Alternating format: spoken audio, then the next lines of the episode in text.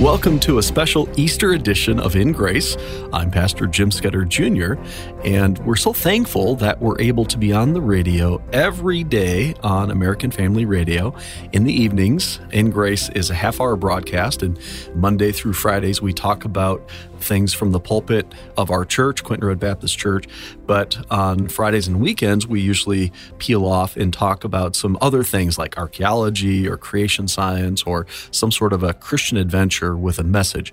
But today, we're just going to be bringing you a two part series put into one hour long message that explores not only the resurrection of Jesus Christ, but the question, Will I rise? We're going to talk about our resurrection. What does the Bible say about that? And how does that tie in with his physical, bodily resurrection from the dead? It really does tie together. And it's a wonderful truth to know that because he rose, those that put their trust in him will also rise in glory and be able to rule and reign with Jesus Christ.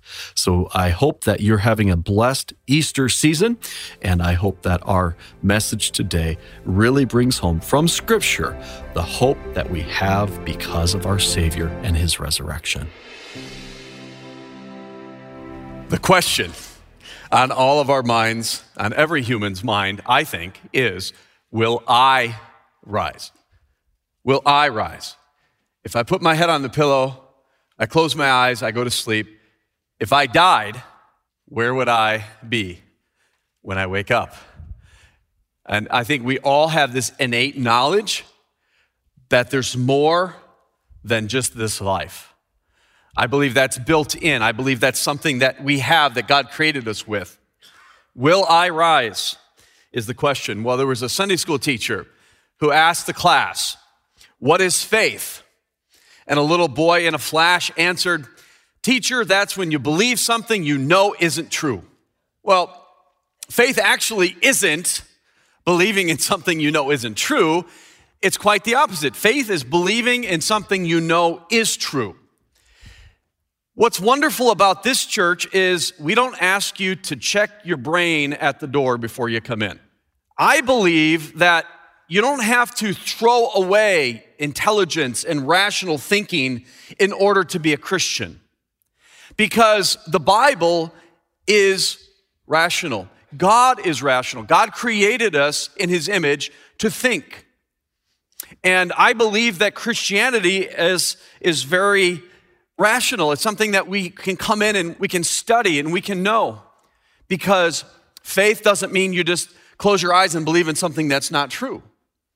There are so many things that we have faith in in this world. You really can't function in this world without faith. How many of you go to the doctor and you demand to see the doctor's credentials, the doctor's diploma? Now, it might be up on his wall, but sometimes that's just a piece of paper. And you say, No, I want to see your, your grades, I want to see uh, your malpractice record. You know, I, I, I want to I wanna get into the nuts and bolts of this. I've never done that. Maybe we should do more of that. But we walk into the doctor and we trust the doctor or we trust the system. Uh, how many of you, when you walk onto an airplane, you demand to see the pilot's pilot's license? Now, a pilot's supposed to carry his license, but I've never demanded that. I've actually walked into the plane the pilots are in the cockpit busy doing stuff and stuff. You're not going to bother them. You want them to do what they're doing, right? You don't come in and demand, I, I, I need to see the maintenance record for this airplane. Now, maybe we should do stuff like that, but we have, we exercise faith all the time. Now, if this was a terrible airline with a terrible record, you would probably exercise your faith by not flying with that airline. But faith doesn't just mean that you just close your eyes and jump. Faith, especially spiritual faith, is based in reality. It's based in truth. It's based in fact. So when we ask the question, Will I rise? We don't have to just say, Well, I hope so, and then we just jump. We actually have some solid evidence that we can base our faith on. Faith is really just belief in truth, is what faith is. It's trust. And it's essential to life. And it's especially essential to eternal life. Why? Because we can't see or touch or taste God. But we do know that God exists. You say, How do we know that God exists? May I suggest that you look around? You're looking at proof that God exists, just looking around, looking at the other people, looking at yourself, looking at the world, looking at creation, looking at the flowers, the plants. Imagine walking into a garden. I love a beautiful garden.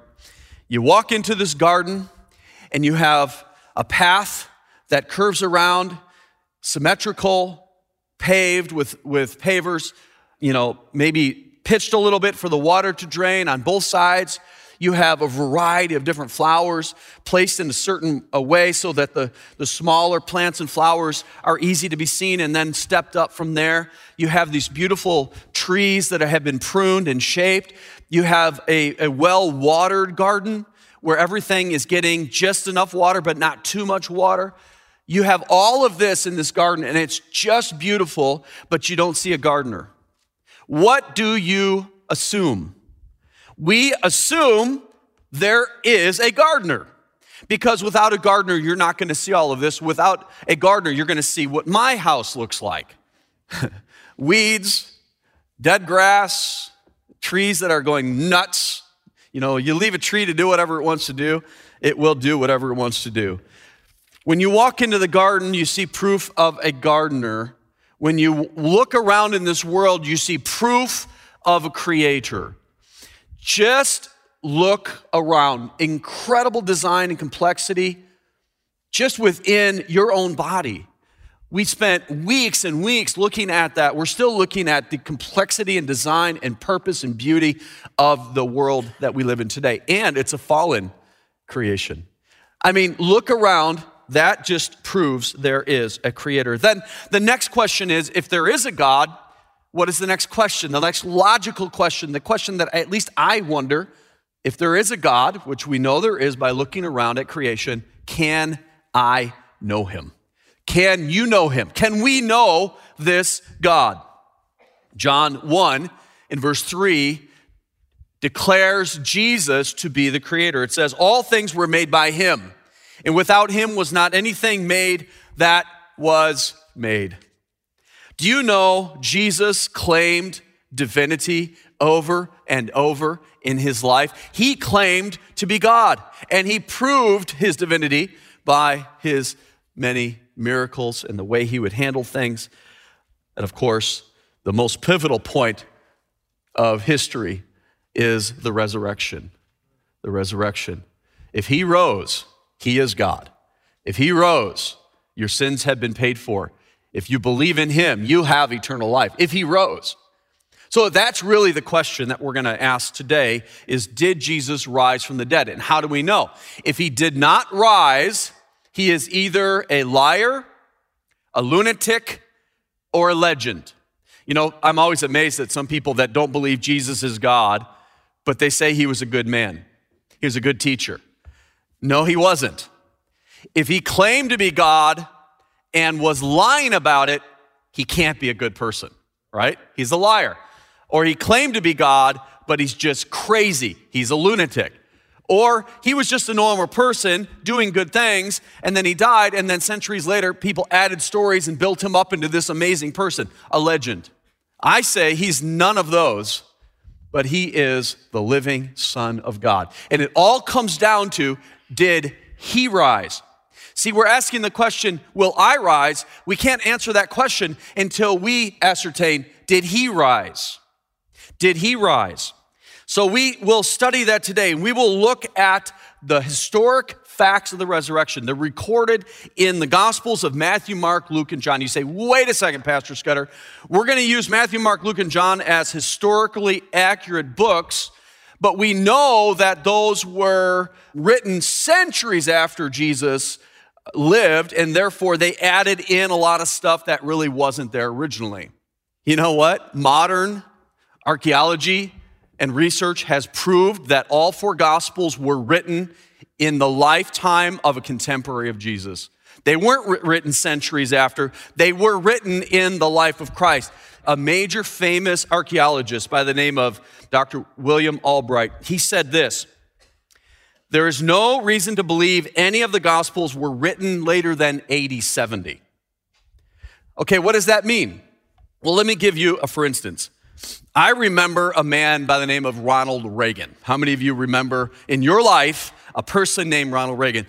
So let's just imagine a biographer writes a book on Ronald Reagan, and in the book he says Ronald Reagan believed he was God. Ronald Reagan never sinned. Ronald Reagan paid for sins by dying and by rising again.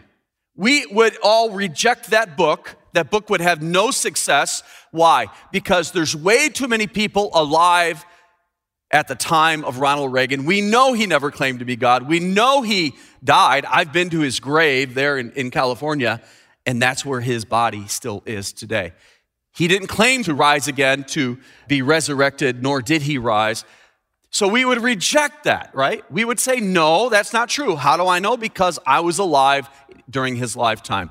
And if all four gospels were written before AD 70, that means that people were alive, many people were alive that were witness to Jesus, his life, his death, and his resurrection. And those things were never disproven during his life in the years just after his life.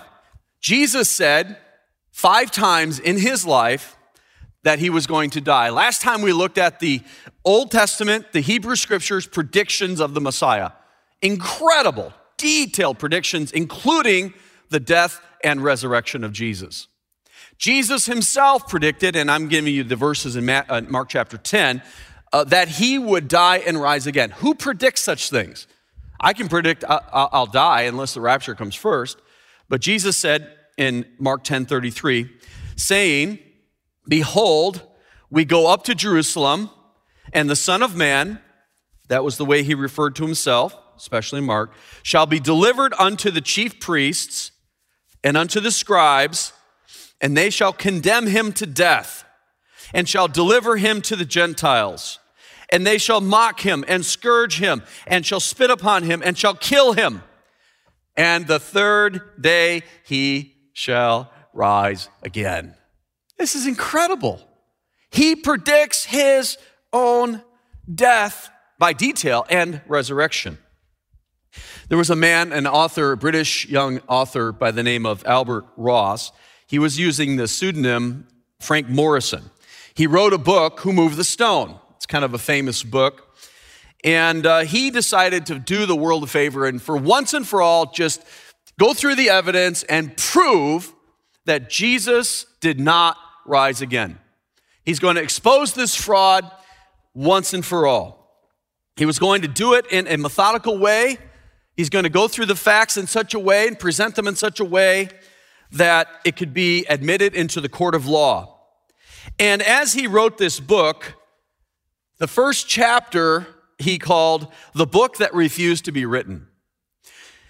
In it, he describes how, as he examined the evidence, he became persuaded against his will of the fact of the bodily resurrection of Jesus Christ.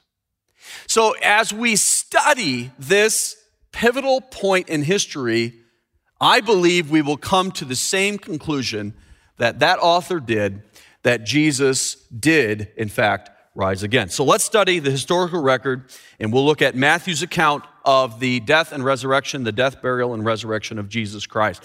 So we're going to look at Matthew chapter 27. We'll start in verse 59. And when Joseph had taken the body, he wrapped it in a clean linen cloth. Remember who Joseph was? We talked about the prediction that Jesus would be buried in the tomb of a rich man. And uh, so it was Joseph of Arimathea, a ruler of the Jews, a secret believer in Jesus, went and asked permission from Pilate to take the body. And if the if the garden tomb is the place where Jesus was buried, which I believe it is, it would have been just uh, maybe 100, 150, 200 feet the most from Golgotha. So he'd have taken that lifeless, precious body of Jesus and brought it over to his tomb in verse 60 and laid it in his own new tomb. Remember, this was getting near sunset. Sunset was an important part. They had to get the body down before sunset. And he brought to his own new tomb. No person had ever laid in this tomb, which he had hewn out of the rocks. We know this was a tomb that was literally carved out of the rock. And he rolled a great stone to the door of the sepulchre and departed. By the way, the tomb that we go to in Israel, the garden tomb, has a track for a stone about that wide. So this would have been a very large stone, very heavy stone. And this was sealed and done. Verse 61 And there was Mary Magdalene and the other Mary sitting over against the sepulchre. Now, the next day that followed, the day of the preparation, the chief priests and Pharisees came together unto Pilate, saying, Sir, this is interesting to me. They're going to recall that Jesus had predicted his own resurrection, but the disciples didn't seem to remember the prediction of his resurrection. Isn't that interesting? The unbelievers believed or knew more of what Jesus said than the believers. That's kind of sad. Saying, Sir, verse 63, we, we remember that that deceiver said, while he was yet alive, after three days I will rise again. Command, therefore, that the sepulchre be made sure or secure unto the third day, lest his disciples come by night and steal him away and say unto the people, He is risen from the dead. So the last error shall be worse than the first. Pilate said unto them, Ye have a watch, or you have permission to use the, the guards. Go your way, make it as sure as ye can. So they went and made the sepulchre sure, sealing the stone and setting a watch. Now, what exactly happened here? They went and made sure that that stone wasn't going to be disrupted. If it was, they would know about it. So they set a seal and they set a watch. The seal would have been probably a peg driven into the rock, which there's evidence of that at the garden tomb. Around that would have been a rope that would have gone around that stone, and on that rope would have been a seal, a wax seal, that would have been put in with the impression of either the chief priest or even Pilate himself would have made that secure. The guard, the watch, would have been a group of soldiers. Now, the, the question has been asked were they Jewish or were they Roman? By the words, you know, it's not super clear, but I'm pretty sure it'd be a Roman guard. The reason is because I can't imagine Rome allowing Jewish soldiers, even if it's a small number. They might have had a Jewish officer, someone that would have been part of that contingent, but I'm guessing this was a Roman contingent of soldiers that were going to stand guard. Not only was that tomb sealed, but also a group of soldiers that would make sure no one came to disrupt this tomb. And by the way, Roman soldiers were the best of the best. Uh, if they failed in their duty, if they were derelict in their duty, it was often death. Death. So these were sharp soldiers. And this is the watch. We turn the chapter to Matthew 28 and we start reading in verse 1. At the end of the Sabbath, it began to dawn toward the first day of the week. That is today, that is Sunday. And at the dawn, that would be when the day would change in the Jewish life. For us, it's kind of midnight, right? Uh, but in Jewish life, it's the, uh, it's the sunset and sunrise. The first day of the week, the sun is rising on Sunday, came Mary Magdalene and the other Mary to see the sepulchre. By the way, they weren't coming, oh, I bet he's alive. Let's go see if he rose again. Why? Because they were bringing spices. The body was so hastily wrapped and, and prepared for burial that they wanted to come back and do a proper job after the Passover Sabbath and the regular Sabbath were over. They're going to come and do the proper job. They weren't coming to find if he had risen again. By the way, it's the women. It's always the women that uh, seem to be at the cross, seem to be uh, there. The men were all frightened and or d- dejected or something. It was the women, and they came. And, and now, verse 2, I believe, is in reference to before they came. And behold, there was a great earthquake, for the angel of the Lord descended from heaven and came and rolled back the stone from the door and sat upon it. His countenance was like lightning, his raiment white as snow. And for fear of him, the keepers, remember the guards, did shake and become as dead men. Okay, I think that would have probably been the case for all of us, right? we're, we're sitting there, we're, we're watching or standing there, and all of a sudden there's an earthquake, there's an angel from heaven, the stone is moved, and we would be almost paralyzed with fear. This was the narrative by those that were alive at that time. The angel answered in verse 5 and said unto the women, Fear not ye, for I know that ye seek Jesus, which was crucified. He is not here, for he is risen. Do you know that stone was moved not so that Jesus could get out, but to show that Jesus wasn't in there? Isn't that amazing? He is risen, as he said, as he said. Come, see the place where the Lord lay. And the ladies were able to stoop down and go in. They went and, and told the disciples. Peter and John had a race. And John makes sure that in his account, we all know that he won the race. He goes and looks in, Peter's going in there, and they see the grave clothes of Jesus still intact, but deflated. Okay, that's incredible. That's incredible. And the wrapping that had been around his head was off to the side, separated and folded. Again, that's a whole nother sermon. You've heard Dad preach that. The napkin is still folded. Jesus saying, I am coming back. So we have the account of the resurrection, and you can read the other accounts in the other gospels. They're all spectacular, they're all incredible, they all fit with each other and are just wonderful, wonderful narratives of this once in history event. Once in all of history has something like this happened.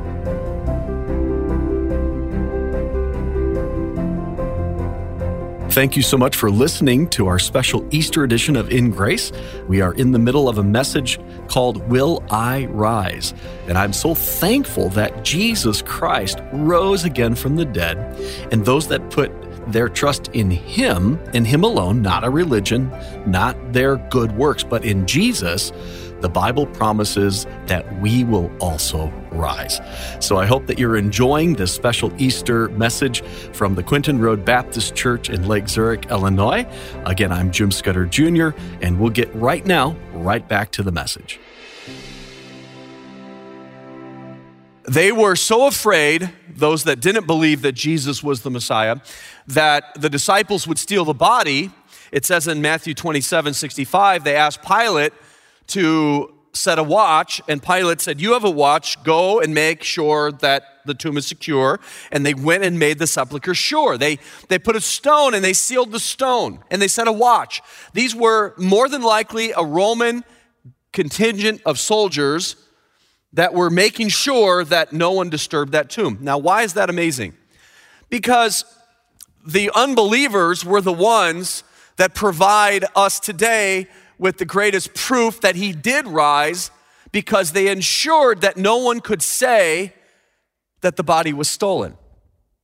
They were the ones that wanted to make sure no one mistook him for rising again by stealing his body, but they're the ones that ensured for all history that he really did rise.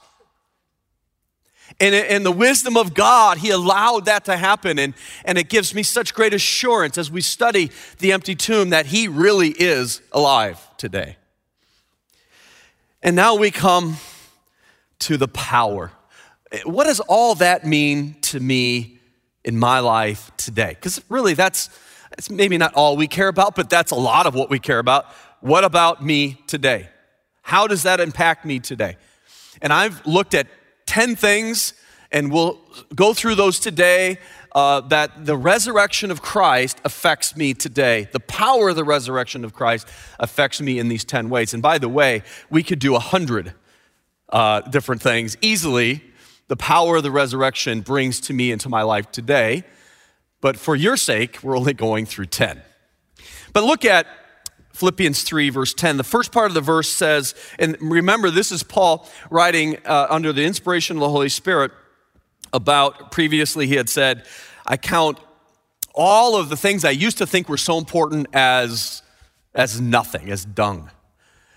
But, but this is now what's important to me. And the first thing he lists was, it says, that I may know him.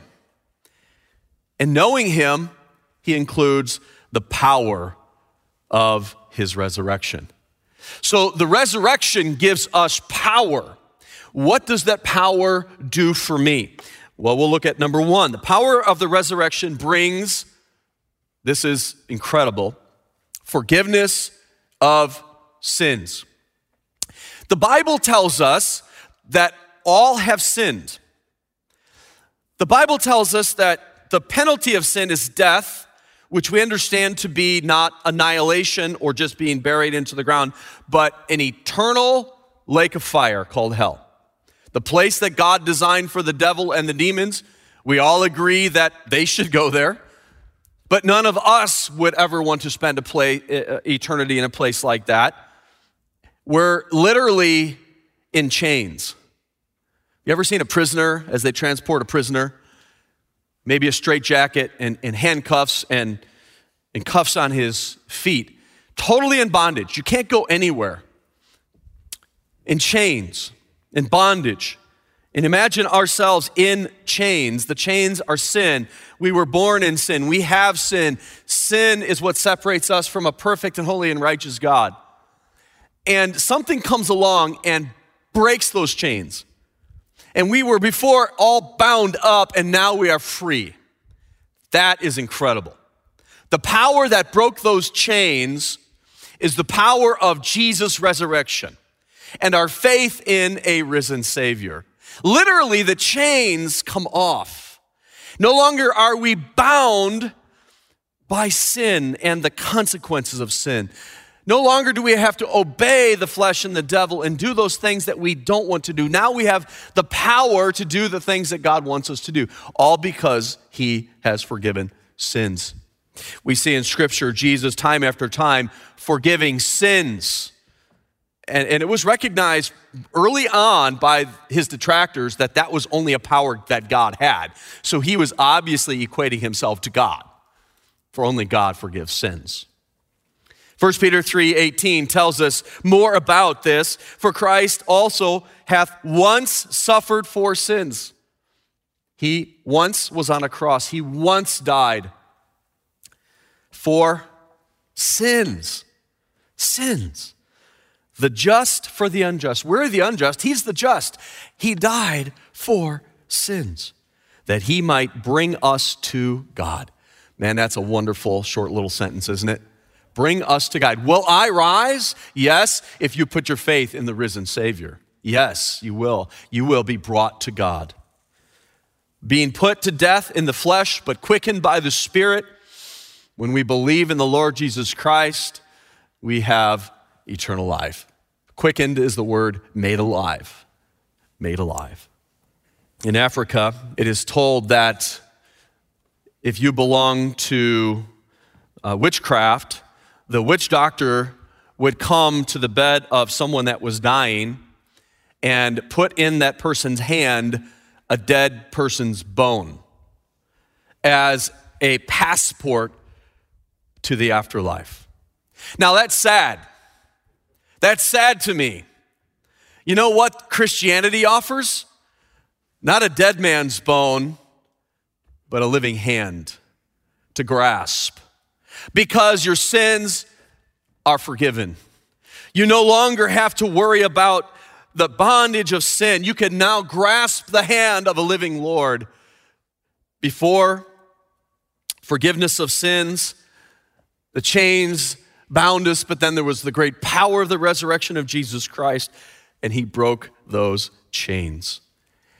Number two, the power of the resurrection gives us a home beyond, a home beyond.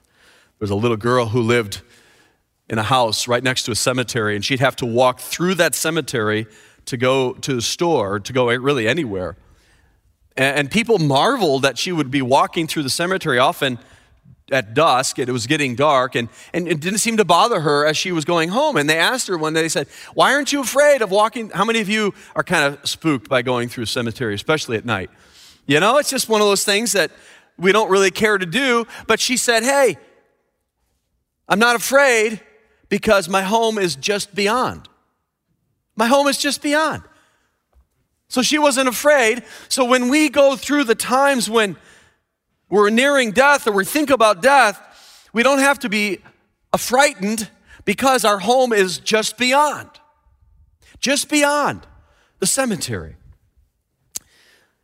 That is an incredible truth. Let that sink in for a minute.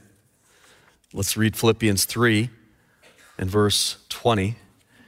For our conversation, that's an Old English word that means citizenship. Citizenship is in heaven.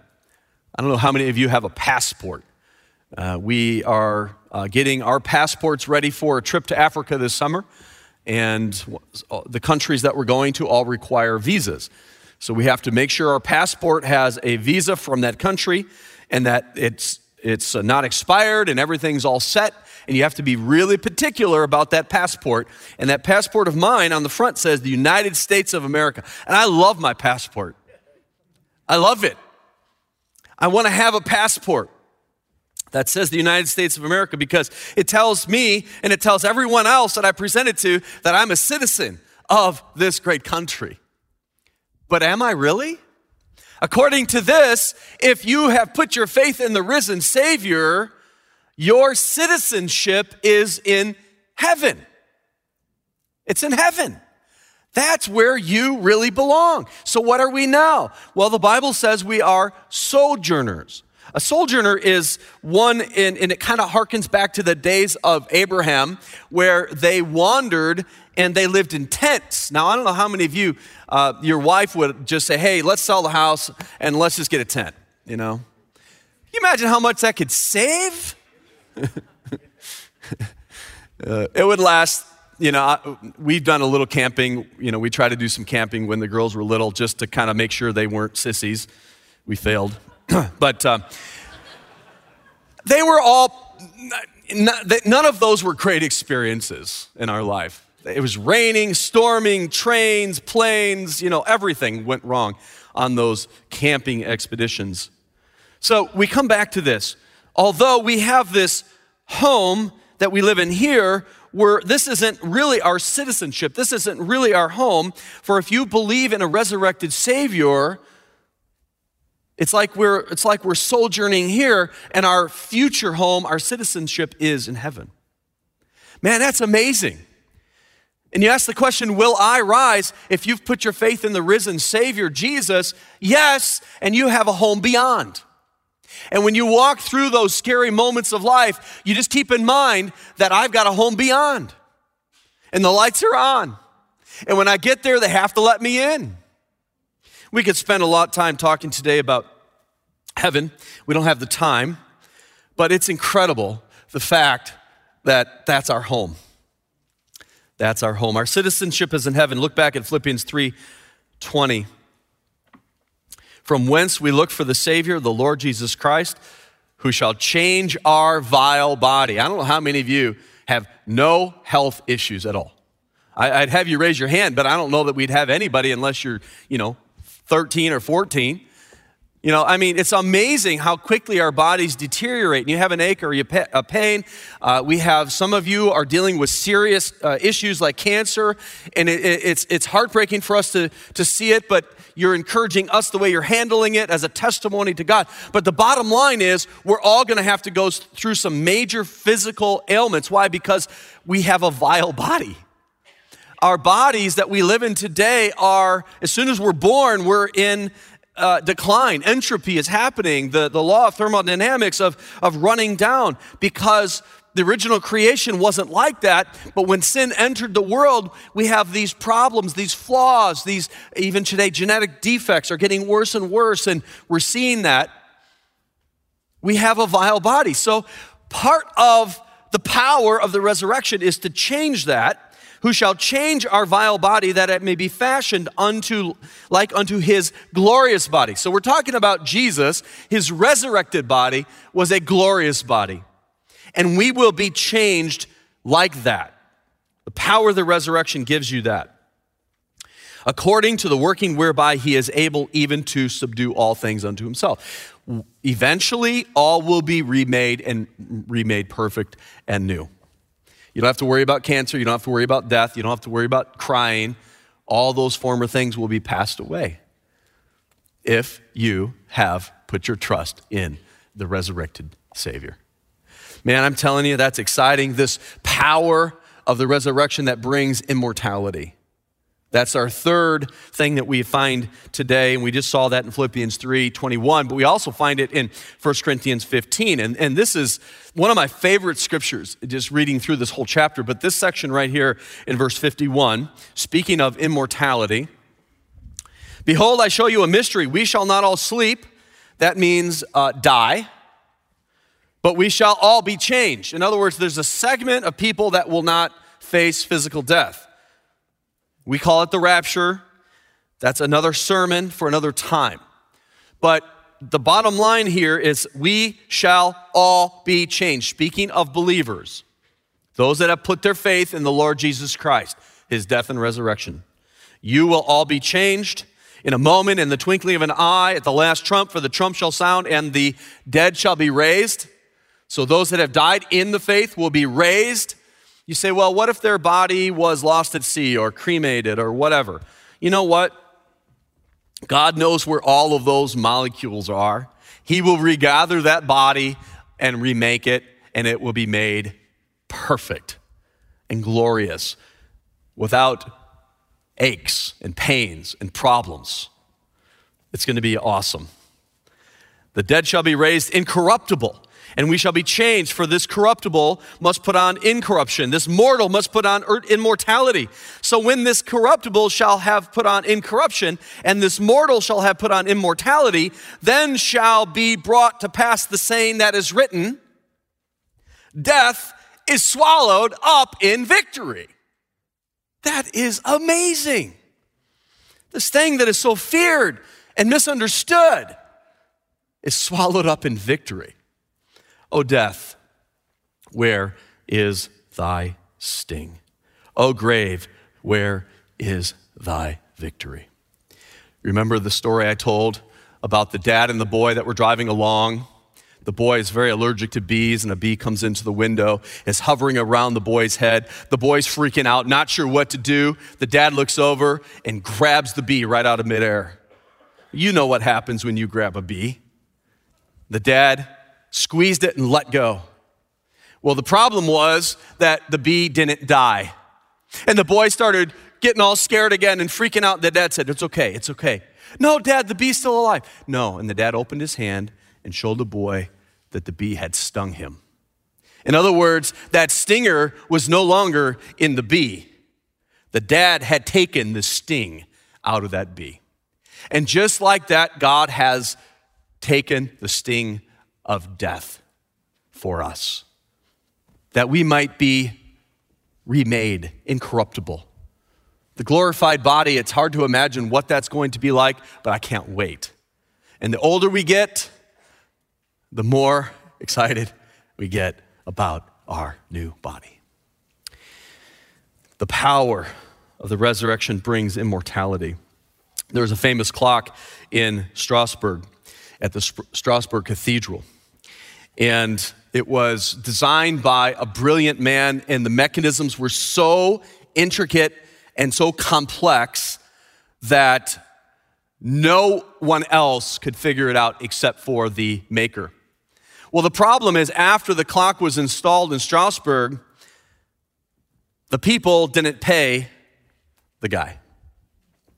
Well, all he did was he went up into that cathedral tower and he put his finger on a certain place in the mechanism in the springs and touched it, and the clock stopped working. And he left. And the town people weren't happy with him at all because what good is a clock that doesn't work? So they brought in all these other people, artists and engineers and everyone, and they all looked at it and they were trying to figure it out, and nobody could figure it out what they needed to do to get this thing working again. So they paid the man. He came back in, he put his finger in that very same spot, and everything began to work again. You know what that reminds me of? The fact that we are living in a sin cursed world and in sin cursed bodies that are heading toward death. And we're excited if we make it to 80 and 90 or 100. I'm not sure if I'm excited to make it to 100 because I've seen the struggles that people go through when they get to 100. Either way, we're okay when someone lives to 80 or 90 or 100, but we're upset when they die at 40. I think we should be upset anytime anyone dies because death is horrible. Death is horrible. But then you have the Creator that can touch and restore and remake the creation. And that's what's going to happen because of the resurrection of Jesus to all that have put their faith in him. He can restore you and your body and make you immortal. That's the power of the resurrection. Number four, the power of the resurrection brings not only eternal life, but abundant life in this life. In John 10 10, the thief comes not but to steal, to kill, to destroy. That's not what Jesus did. He came that we might have life and that they might have it more abundantly. The life of the Christian, some people say, well, you know, God is just out to steal my fun and, and I don't want to be, I don't want to get saved and I don't want to believe in Jesus because then, uh, you know, what are we going to do? We're not going to be able to do anything fun anymore. You know what we do as Christians? the, the most fun we have, we all get together, we put our hands together, and we move our thumbs around each other. It's just awesome. You guys got to learn how to do this. We just sit around and we just twiddle our thumbs and we just have no fun. No, it's actually the opposite of that. The Christian life is the real life. It is the life that God designed us for. It's the life that brings fulfillment and joy and happiness. It's not some, you know, some pill. It's not some drink that's going to bring us joy. It's, it's our right relationship with our Creator and Him allowing us to live uh, in a right relationship with those around us. That's real life and that's real joy. That's the abundant life that Jesus wants to give you. He's not trying to, to take all the fun away, He's actually trying to give you what real fun is all about. Number five, the power of the resurrection brings great confidence. You know, the, the, part of the proof of the resurrection I gave you was that the, the disciples were transformed from scared and ignorant to powerful and dynamic. Uh, look at the verses here in, in Acts 4. Uh, we'll look at 33 and then we'll back up to 13. With great power gave the apostles witness of the resurrection of the Lord Jesus, and great grace was upon them all. This is incredible. This is Acts 4. We're only talking about a, a few weeks, uh, uh, maybe a month since the resurrection itself. Before the resurrection, they ran away. They were scared. Peter denied the Lord three times. I mean, they, they weren't going to the tomb to see if he arose on the third day. They were huddled up and scared. What transformed them to be so powerful? the resurrection gave them confidence. And look at verse 13. When they saw the boldness of Peter and John and perceived that these were the unlearned and ignorant men, they marveled. And they took knowledge of them that they had been with Jesus. See, they were with Jesus for three years, and what really changed them and transformed them and gave them great confidence was his resurrection. His resurrection can bring you that same confidence. You know, most people I find, even if they seem successful and, you know, like they've arrived, they're still very insecure. Most people are very insecure. Where will we ever get confidence? It, it can't be in ourselves because we, we really have nothing to be confident about. Our confidence has to come in the fact that we've been with Jesus and, and we've experienced him and we've seen the resurrection, and that's going to embolden us into very dynamic and amazing and confident people. As a matter of fact, look at the next thing the power of the resurrection brings the right words. You know, very often, I'm not sure what to say. You say, now, wait a second. You're a preacher, you're standing up there, you're just talking, talking, talking, you seem so comfortable. I'm nervous every time I get up. The only, the only reason I'm not nervous uh, about preaching is because I have something to talk about. I have something that I, I, can, I can share with you with great confidence. And look at Acts 17, 18. Uh, this was Paul in Athens, okay? And remember, Greece was the center of philosophy.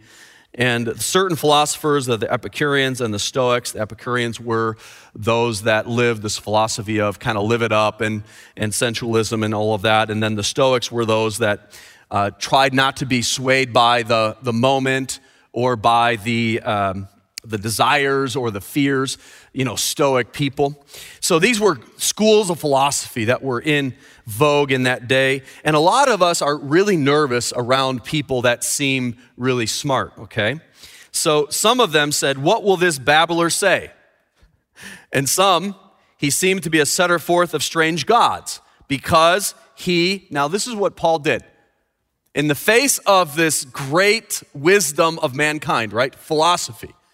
They had all figured out, you know, you have Socrates and others that were part of these, these things. In the face of that, what do you say? So, what did Paul say in, in the middle of these, you know, esteemed philosophers? He preached unto them Jesus and the resurrection. I'm not sure what to say. My friend is Hindu. My friend is Muslim. My friend is atheist. Here's what you say Jesus, the Creator, the Son of God, lived a perfect life. He died and He rose again. That's it. Preach Jesus and the resurrection. Now you have the words to say. You say, well, they might make fun of me. Well, they may, but you know what will else happen? They'll have heard the message of salvation, and now the Spirit of God will be convincing them of the truth of that. Wonderful. Part of the power of the resurrection. Number seven, the power of the resurrection brings guidance. Man, I'm telling you, we need guidance. There was a missionary in Turkey who was talking to a group of people there, and he, he was trying to explain to them the significance of Jesus and the resurrection. He said, Imagine you're walking along on a road and you come to a fork and you're not sure which way to go. On one side, there's a dead person, on the other side, there's a living person. They will be your guide. Which one will you go uh, for guidance? And all the people said, Well, of course, the living. And the missionary said this Then why send me to a prophet who is dead instead of to Christ who is alive. Do you want guidance? Do you I mean, we're always coming to that fork in the road that Yogi Berra said, take it. Right? When you come to the fork in the road, take it, he said. Well, that doesn't help. We need guidance. We don't know which way to go. You're probably all facing something like that right now. Trust in the Lord, Proverbs 3 5 with all thine heart and lean not unto thine own understanding. In all thy ways acknowledge him, and he shall direct thy paths. You want a living guide? The power of the resurrection gives you that in this life. Number eight, the power of the resurrection brings a solid foundation. It seems like everything that, that uh, we try to do is, is failing or falling over and, and sinking. 1 Corinthians 3:11 tells us, "For other foundation can no man lay than that is laid which is Jesus Christ. There is a firm foundation to build on, your life on, your home on, your family on, and that is the resurrected Jesus. Great foundation, solid and stable, the rock that will not be moved. Number nine, the, the resurrection also gives you a person that can be sympathetic towards your plight, your, your needs. Ephesians 4:15 says, "We have not a high priest which cannot be touched." In other words, you do have a high priest that can be touched by the feeling of our infirmities. Why? Because he was human. The God man, he lived a life. He knows everything that you're going through. You know, some people come to me and they tell me about a situation, and I, I say, Look, I, I, I, am sympathetic towards you. I'll, I'll pray for you, but I really don't know what you're going through because I've not been through it. You know, every problem in your life, Jesus knows what you're going through. He's been there, He can help you.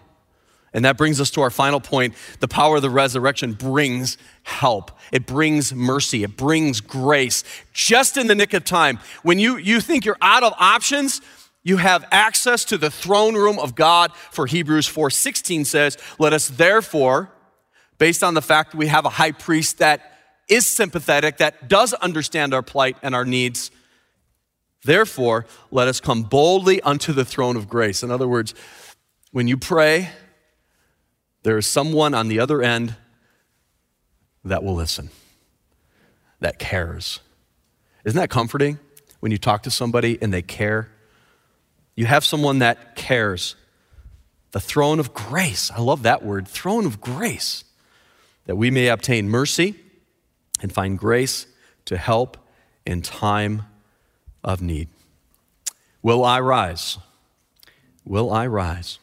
You say, I want to rise. I want to rise. I want to have those 10 things that you talked about today from the Bible. I'll say this yes, you can rise as long as you have enough body to contain your soul.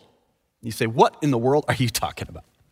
Let me explain it this way. There was an officer that was from England and he was going overseas to the United States uh, to fight in the Battle of the Revolution. And he had uh, a girlfriend and they had just become engaged and and and you know they weren't happy about being separated but he says you know i can't wait to get back. As soon as i get back uh, we're going to get married. And he ships off gets into a ship comes over to fight the revolutionary war he comes over here and, and in a battle he gets wounded so bad that his leg needs to be amputated he writes to his fiancee he says I have suffered a serious injury. I'm now maimed. I'm not going to hold you to our engagement because I don't want you to have to go through life with someone like me. She gets the note, and with tears in her eyes, she writes him a note, and she says this I am willing to marry you if there's enough body left to contain your soul. Isn't that something? if there's enough body left to contain your soul. In other words, while you're alive, you have the opportunity to be saved from your sins, to be saved to heaven, to have these other things available to you in this life. But as soon as your soul leaves your body at death, you have no longer an opportunity to be saved, according to Scripture. So, what are you going to do? It kind of leaves us at a crossroads. As long as you have enough body that contains your soul, you can be saved. So I would like to give an invitation to you today, really from God, and that is get saved right now. You say, Well, I'm not ready. Uh, I, I, need to, I need to know more. Well, you know what? Ask God to show you. Go through the scriptures, talk to people about it, but don't wait. Don't wait. Don't wait. That empty tomb we found today brings great power power over death, power to live, power to live an abundant life, power to live an abundant, confident life, power to overcome anything, even death, even hell, even the devil himself. Have you received the power of the resurrection? If you have, this can be your saying this can be your poem. No longer must the mourners weep, nor call departed Christians dead, for death is hollowed into sleep, and every grave becomes a bed. The power of the resurrection means that if I put my faith in Him, I will rise. So, will you put your faith in Him and also rise? The Bible says that God loves you so much that he died for you. It says it right here in John 3:16, for God so loved the world. If you're in the world, you're included in that. That he gave his only begotten son. Now that's incredible if you dwell on that, the love that God has for you. To give his only son for you. That whosoever, again, are you a whosoever? You are. You can. You're included. Whosoever believeth. What does that mean? Believe means to trust, right? To depend on. So whosoever believeth what? Believeth in going to church and being a good person, believeth in giving to charity and being a good person, and being water baptized and being a good person. No. Believeth in him. This is Jesus speaking of himself. How can you Rise, believe in him, should not perish, which is an eternal lake of fire called hell, but have everlasting life, a home beyond called heaven. You say, What? You're saying all I have to do is believe and I'm, I'm, I'm going to avoid hell and go to heaven? That's not really what I'm saying. That's what that's saying. And really, that's the only way it can be. Uh, we also like these verses. It's Ephesians 2 8 and 9. It says, For by grace are ye saved through faith. You know that word faith is the same Greek word as believe, just a different tense. Faith is the noun, believe is the verb, and that not of yourself, it is a gift of God. What's a gift? Salvation, eternal life.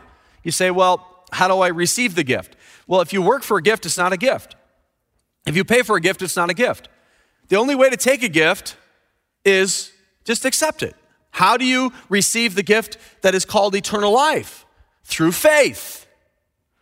What is faith? Same as believe. Trust, depend not on yourself, not on a pastor, not on a priest, but on the person and work of Jesus. Believe in him, faith in him, that not of yourselves, it is a gift of God, not of works, lest any man should boast. Salvation is available to anyone who will simply believe that Jesus died and rose again for you, paid your sin debt on a cross, accepting him as your only way to heaven. That's it.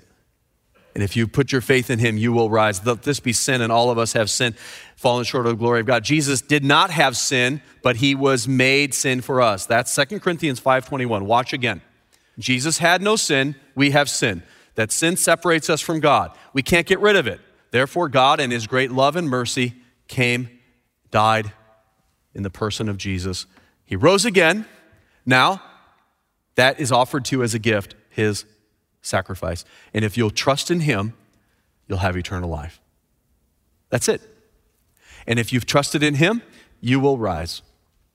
You will look forward to a wonderful, wonderful day in heaven, and we'll have a new body. And those things are so exciting to me. I hope they're exciting to you.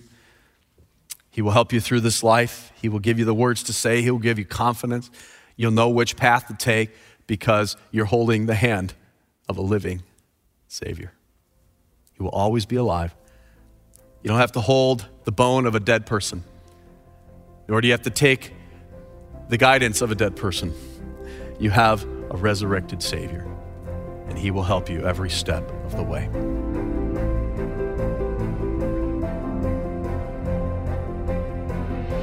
It all comes down to this what will you do with Jesus?